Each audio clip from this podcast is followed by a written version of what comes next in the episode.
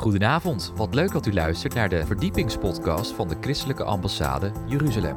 Mijn naam is Joshua Beukers en samen met Jacob Keegstra zoeken wij weer een onderwerp uit hoe de Hebreeuwse wortels een verdieping kunnen geven aan ons christelijk geloof. In deze aflevering sluiten we af met Gods grote verbonden, het verbond met David. We wensen u veel luisterplezier. Ja, en die gaat over het verbond van David. Ja, klopt. Verbond van de overwinning. Nou, daar gaan we voor. Amen. Ja. Ik geef je graag het woord.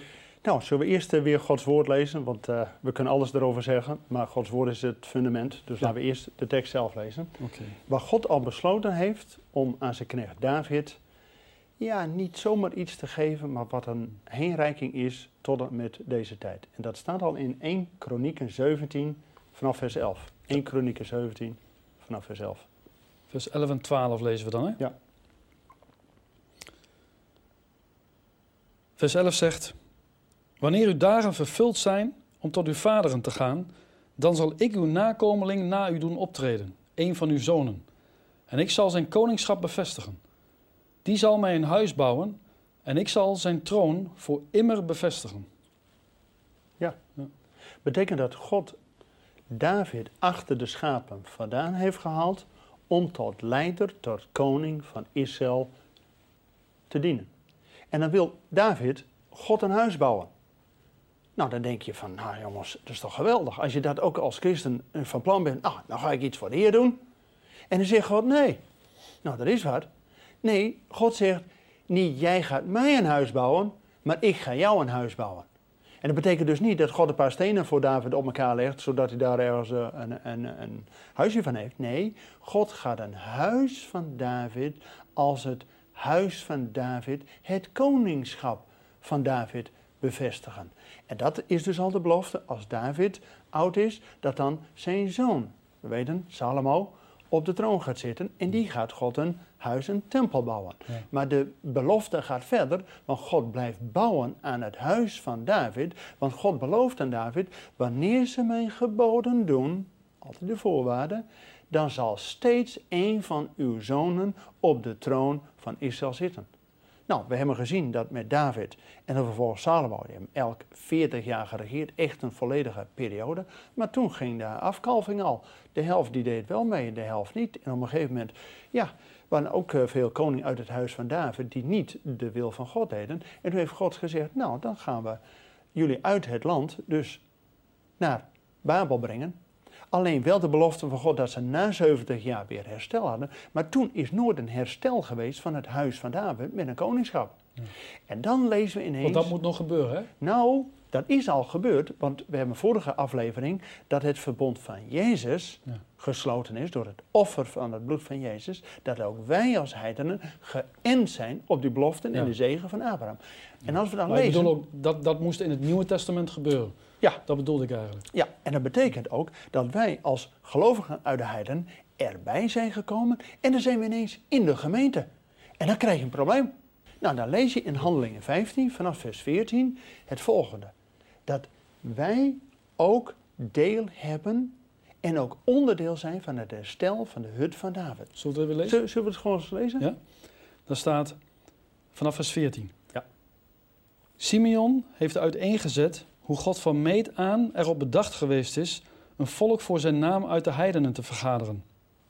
En hiermee stemmen overeen de woorden der profeten, gelijk geschreven staat: Daarna zal ik wederkeren en de vervallen hut van David weder opbouwen. Ja. Ja. Dus in het verlengde van de vorige keer, het verbond van Jezus, het nieuwe verbond, dat wij door het offer en het geloof van Jezus ook helemaal delen in die belofte. En doen wij dus al ehm, wat de Bijbel beloofd heeft, dat wij onderdeel zijn van het herstel van de hut van David. Wat uiteindelijk uitmondt in dat de troon van David weer te Jeruzalem er zal staan en dat de rechtmatige eigenaar die op die troon gaat zitten, dat is dus degene die uit de geslachtslijn van David.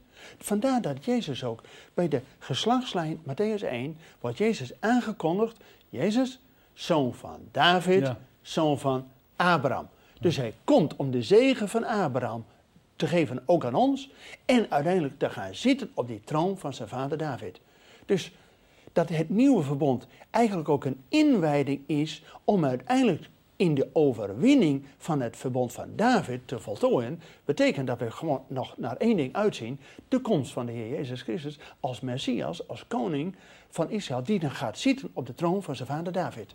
Dus dat is het uitzicht. Maar nou de moeilijkheid. Nou de moeilijkheid. Dat is altijd in het geloof. Als je de visie hebt, geheid dat de tegenstand erbij is, als de kip erbij is, om je de zegen weg te roven. Ja. We zien met David dat zijn een van zijn zonen, Absalom, die denkt van nou, het volk eh, vindt mij wel aardig, mag er wel zijn, dus ik wil er wel eh, op die troon. Laat die David maar aan de kant gaan. Dus hij eh, heeft een groepje mensen om zich heen. Hij wordt gekroond tot eh, koning en de bezuinen wordt geklonken. En David wordt bericht gegeven. Absalom is gezalfd en eh, hij is op rit naar Jeruzalem. En wat doet dan David? Hij gaat niet vechten met Absalom, hoewel David echt een strijder was. Want ik bedoel, die heeft de ene oorlog naar de andere ge- ge- gevoerd, dus hij wist wat strijden is. Maar hij ging niet tegen zijn zoon strijden. Hij gaat weg. En dan, als dan Absalom in Jeruzalem is en eh, op een gegeven moment toch achter David aan wil gaan, dan blijft hij hangen met zijn mooie haar in dat struikgewas en Joab die eh doodt hem. En dan lezen we in de Bijbel dat David wordt weer gevraagd om terug te keren, om zijn koningschap weer op zich te nemen. Dus al die stammen van Israël, die verwelkomen de koning, behalve Jeruzalem. We lezen in de Bijbel in 2 Samuel 19, vers 11, daar staat dat de stammen van Israël ook naar Jeruzalem gingen om ook de inwoners van Jeruzalem aan te moedigen. Zult gij de laatste zijn om ook uw koning te verwelkomen? Zie je dat dat profetisch is? Als Jezus ook, als zoon van David, in Israël is en zijn rondreis doet en dat hij van Nazareth op weg gaat naar Jeruzalem. En dan is hij op de Olijfberg en dan heeft hij de, die intocht te Jeruzalem op dat ezeltje en de kinderen zingen Hosanna, de koning, de zoon van David. Dus de kinderen wisten al wie hij was, Ja. alleen de grote mensen vaak niet. En dat is vaak in het geloof ook zo. En wat doet Jezus? Hij weende over Jeruzalem. Want die had hem nog niet verwelkomd. Zeker de eerste keer werd Jezus in Jeruzalem gekruisigd. Nou, was dat het plan van God dat ook Jezus voor het eh, kruis, dus het offer, daar kwam hij de eerste keer voor. Maar hij komt de tweede keer wanneer ook Jeruzalem hem verwelkomt. Om te zitten op die troon, niet in Zwolle of in Heerde of eh, waar dat dan ook mag, mag zijn. Nee, te Jeruzalem. En daarom hebben we vorige keer gezien dat al toen Jezus de eerste keer werd opgedragen, de eerste keer dat hij in de tempel was, dat die twee ouden vandaag, Simeon en Ander zeggen, licht tot openbaring voor de heidenen, heerlijkheid voor de volk Israël en verlossing van Jeruzalem. En daar zien we ook in de, in de wereld het uiteindelijk allemaal spannend om worden. Dat de laatste eindstrijd zal worden te Jeruzalem. Ja. Want dat alle, God zelfs alle volkeren zal afvoeren naar het dal van Jozefat. En daar met hen in een gericht zal treden. Want hij heeft zijn gezalfde over zijn heilige berg gesteld. Psalm 2. Daarom woelen die volkeren. Maar hij die in de hemel, die lacht erom. Want hij heeft zijn gezalfde gesteld over zijn heilige berg. Ja, want als je nu kijkt hè, naar, naar het nieuws bijvoorbeeld, hè, dan zie je ook inderdaad dat dat, dat allemaal al gaande is eigenlijk. Hè, die voorbereiding hè, om uiteindelijk toch Israël te gaan aanvallen. Ja, en in openbaring, dan wil de, alle volken Israël gewoon eh, van de kaart vegen. Hè? Ja, ja, dus eh, je ja. ziet gewoon dat het spannend geworden. Daarom moeten wij ook weten wie die koning is. En dat hij komt om ook vanuit Jeruzalem de wereld te regeren. En daarom is dat natuurlijk ook zo spannend. En daarom is het belangrijk eh, om voor Jeruzalem te bidden, voor de vrede van Jeruzalem. De Bijbel draagt er ook toe op. Psalm 122 zegt heel uitdrukkelijk, bid voor de vrede van Jeruzalem. Maar dat is dus niet even in je hoekje een beetje zo. Er staat, shalom, shalom, Jeruzalem. Bid, zoekt, verlangt ernaar om die vrede Ja. van Jeruzalem. En dat is natuurlijk de vrede van het koninkrijk, die met het centrum van Jeruzalem over de wereld gaat. God heeft altijd een brandpunt en een rijkbuiten. God heeft de hele wereld op het oog, Johannes 3, vers 16, maar dat gaat wel via zijn gezalfde en ook via de troon in Jeruzalem wordt de wereld gezegend. En want daar sommige moeten we ook mensen- visie hebben. Sommige mensen, die, eh, ik kan me voorstellen dat die denken van ja, bidden voor de vrede van Jeruzalem. Maar we weten dat het geen vrede zal worden totdat Jezus Totdat gaat. Jezus, tot ook de inwoners van Jeruzalem en de leiders van het volk uit het huis van David, zegt Zachariah 12, dat ze niet meer op eigen kracht en eigen wapen gaan eh, vertrouwen, maar alleen maar kunnen roepen om, Heer, help. Ja, Nou, dat is in wezen het wachtwoord. Heer, help. ja, Kom. Eigenlijk Gezegend hij die komt. Eigenlijk moet- moeten we bidden dat zijn komst bespoedigd wordt. Ja. En- zodat die vrede tot stand kan komen. Ja, ja, maar dat betekent dat het natuurlijk ook nog spannend gaat worden. Want er zijn heel veel profetieën dat ook in Jeruzalem een lastige steen zal worden. Die alle volkeren moeten heffen. Nou, maar dat betekent als wij ook vanuit Nederland ook Israël willen verdelen. En aan de kant willen schoppen. En noem maar op. En dat we denken dat we het als kerk het alleen kunnen doen. Nee, wij zijn geënt op die edele olijf. En Jezus, de vorige keer hebben we gezien, heeft die twee tot één nieuwe mens gemaakt. Dus we zijn één met het volk. En we zien ook uit naar dat ene lied wat we gezingen als overwinnaars. Het lied van Mozes en van het Lam. En dat zal gezongen worden te Jeruzalem. Want daarin is Jesaja 25, de maaltijd des Heren op de berg des Heren. Ja. Maar dat gaat ook naadloos over uiteindelijk in het eeuwige verbond. Zullen we die tekst lezen uit eh, Ezekiel 37? Ja. En Ezekiel 37 staat natuurlijk net na Ezekiel 36. Dat lijkt simpel, maar Ezekiel 36. Nee, maar we lezen vaak de Bijbel niet in zijn context. Ezekiel 36 is het dal van de dorre doodsbeenderen. Dat is dat Israël na de Holocaust weer bijeen is gekomen. Alleen geest was in hun nog niet. Was wel fel en weet ik het wat. Maar geest was in hun nog niet. En dan moet Ezekiel een tweede keer bidden. Tot de geest die van de vier windstreken komt. Zodat het ook in die dode lichamen gaat blazen. En dan wordt het een machtig leger van Juda, van Joden, van Godlovers. Nou, en dat betekent als je Ezekiel 36 gaat hebt, dan krijg je Ezekiel 37, waar ook staat in vers 24 en vers 27 dat het verbond van David uiteindelijk over zal gaan in een eeuwig verbond. Zullen we dat gedeelte Ja, lezen? Zal ik even lezen. Vers 24 zegt: En mijn knecht David zal koning over hen wezen. Eén herder zal er over hen allen zijn. Ja, dat vind ik mooi. Ja. Zij zullen naar mijn verordeningen wandelen en naastig mijn inzettingen onderhouden. En dan vers 26, hè? Ja. Ja, en daar staat: Ik zal met hen een verbond des vredes sluiten. Een eeuwig verbond met hen zal het zijn. Amen. Ik zal hen een plaats geven, hen vermeerderen en mijn heiligdom voor eeuwig te midden van hen stellen. Ja, betekent dat dus het, het eh, verbond van de overwinning, het verbond van David, dat zal ook in dat tijdperk van Jezus, van de Messias, ook duizend jaar zijn. Want Jezus komt terug om ook zijn vrederijk vanuit Jeruzalem duizend jaar over deze wereld te doen. Maar dat betekent dat aan het eind van het duizendjarig rijk, dan wordt alles geoordeeld.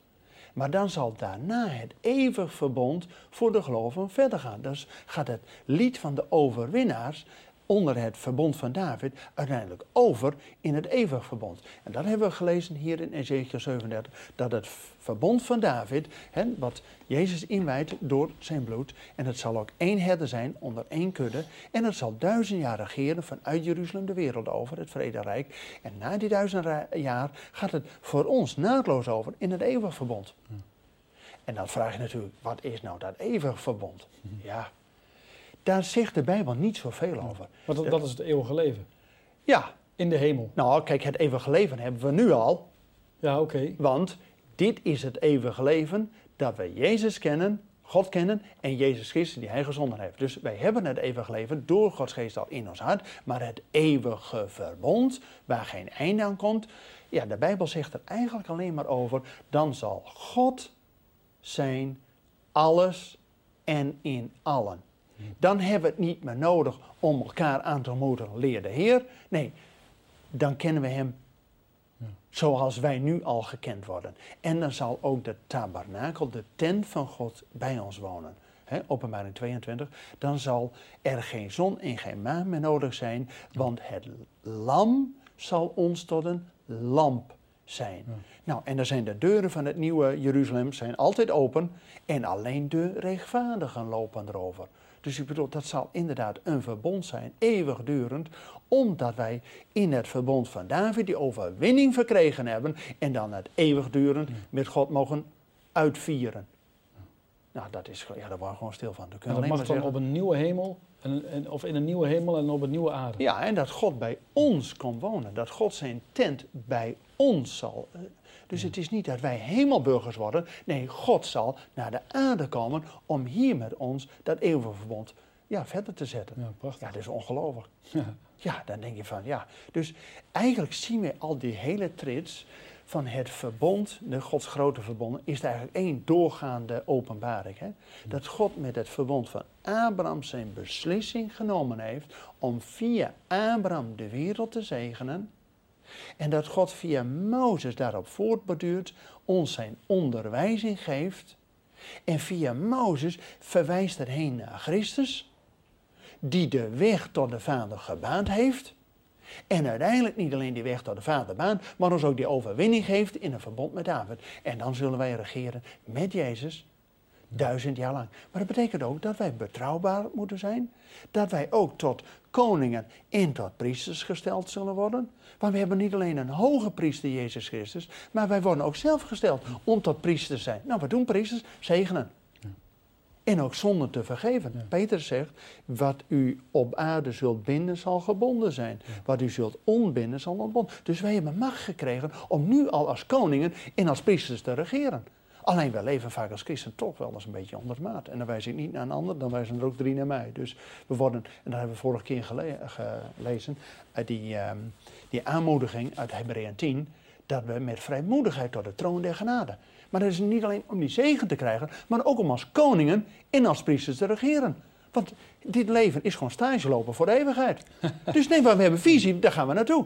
Maar dat betekent dat we ook nu al, hè, eh, eh, je had het over het eeuwige leven, is niet alleen dan, maar dit is het eeuwige leven dat wij God kennen en Jezus Christus die Hij gezonden heeft. Dus we hebben een eeuwig leven nu al. En als we ook met Romeinen 6, dat we met Christus gekruisigd zijn en ook met Hem in het nieuwe leven staan, nou dat betekent dat we ook niet meer dat oude allemaal doen, dat oude mens wegdoen, maar in die nieuwe mens in die gerechtigheid mogen leven. Dus ja, dat betekent dat we gewoon als christen gewoon alleen maar sterker worden. Want we mogen als koning regeren. En niet alleen met die ene talent eh, die we in de grond stoppen. Nee, maar dat we die twee of die vijf talenten, dat we daarmee aan de, aan de, aan de weg gaan, zodat we twee of vijf erbij hebben. Zodat we ook in het koninkrijk van de Heer gesteld worden over vijf steden of over tien steden. Ik bedoel, dat betekent dat we eh, ja, met onze gaven en talenten gaan woekeren. Ja, vrucht voortbrengen. Vrucht voortbrengen. Ja. Ja. En daartoe hebben we de vrucht van de geest nodig om die vrucht ook voort te brengen. En alle verbonden die je net ook noemde, eh, die hebben een teken. Eh, Wat is het teken van dit verbond?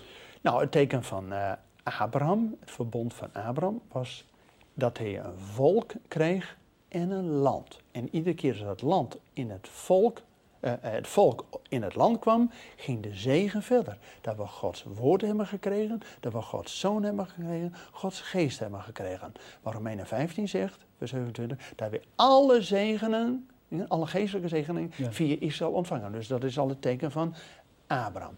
En dan gaat het verder in het verbond van Mozes met die twee stenen tafel. Dat zijn die uitwendige dingen. En het nieuwe verbond door het bloed van Jezus, het teken is het kruis, dat de wet van Mozes door de geest in ons hart geschreven wordt. Zodat we niet meer uitwendig weten van, nou, dat een stopbord doet dat niet. Maar dat wij inwendig weten wat van God. Ja. En dan het verbond van David is tweevoudig. Is een kroon en een troon, want degene die op de troon zit, wordt gekroond. Maar dat zal ook een teken zijn van de morgenster. Van de overwinnaars van de morgenster. En dat moet. Ja, een van de eersten die dat in de Bijbel al profeteert, is die eh, wonderlijke figuur van Biliam. Biliam die werd gevraagd, want ja, het leven is tegenwoordig al niet anders dan vroeger. Voor een poen is er een hoop te doen in de wereld. Dus Biliam wordt gevraagd om dat volk Israël te vervloeken. Maar God zegt, ah, ah, ik laat je alleen zeggen wat ik jou laat zeggen. En Biliam, hij kan er niks aan doen, maar hij moet het volk zegenen. Ja. En een van die zegenen is, ik zie een ster opkomen uit Jacob, maar nu nog niet. Dat verwijst naar de toekomst. Die uiteindelijk de blinkende morgenster, Jezus Christus, voor ons zal zijn.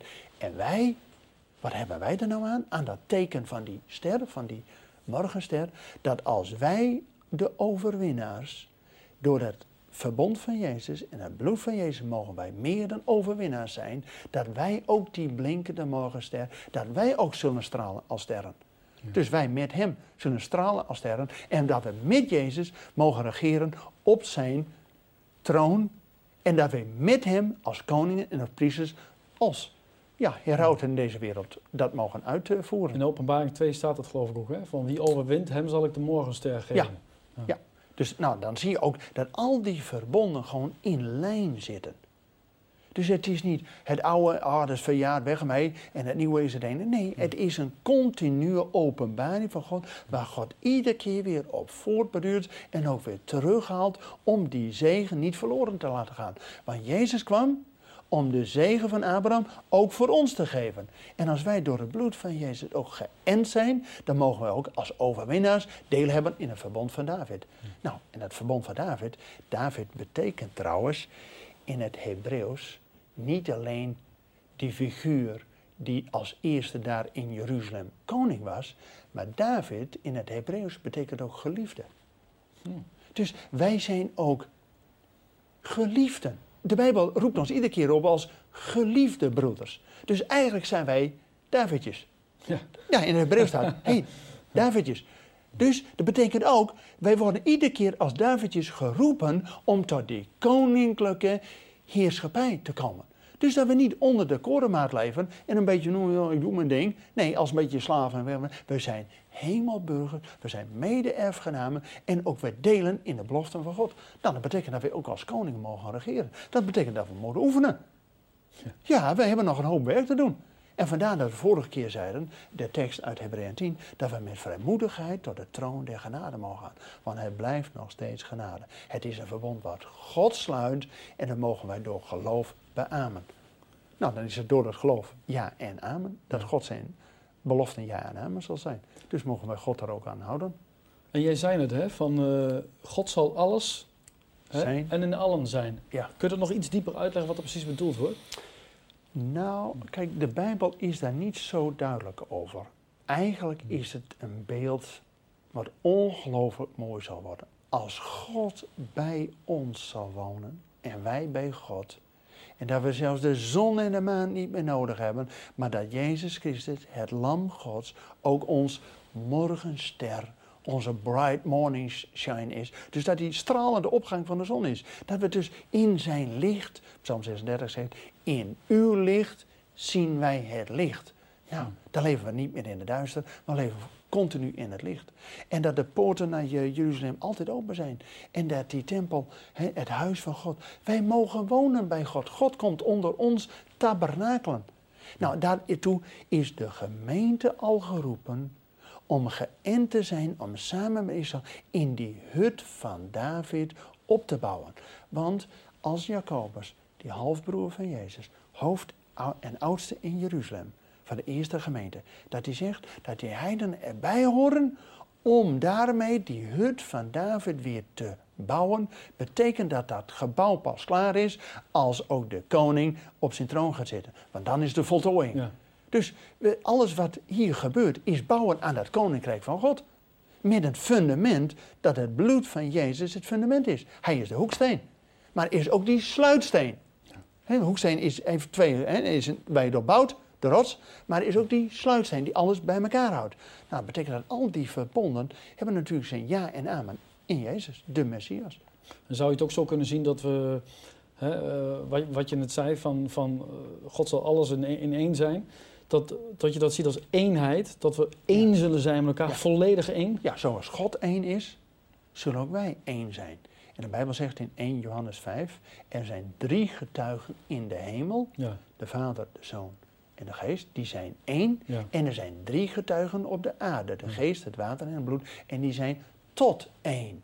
Die zijn nu nog verschillend, maar worden één gemaakt. En als God zal zijn alles en in allen, dan zullen we die eenheid uitstralen die God nu al heeft.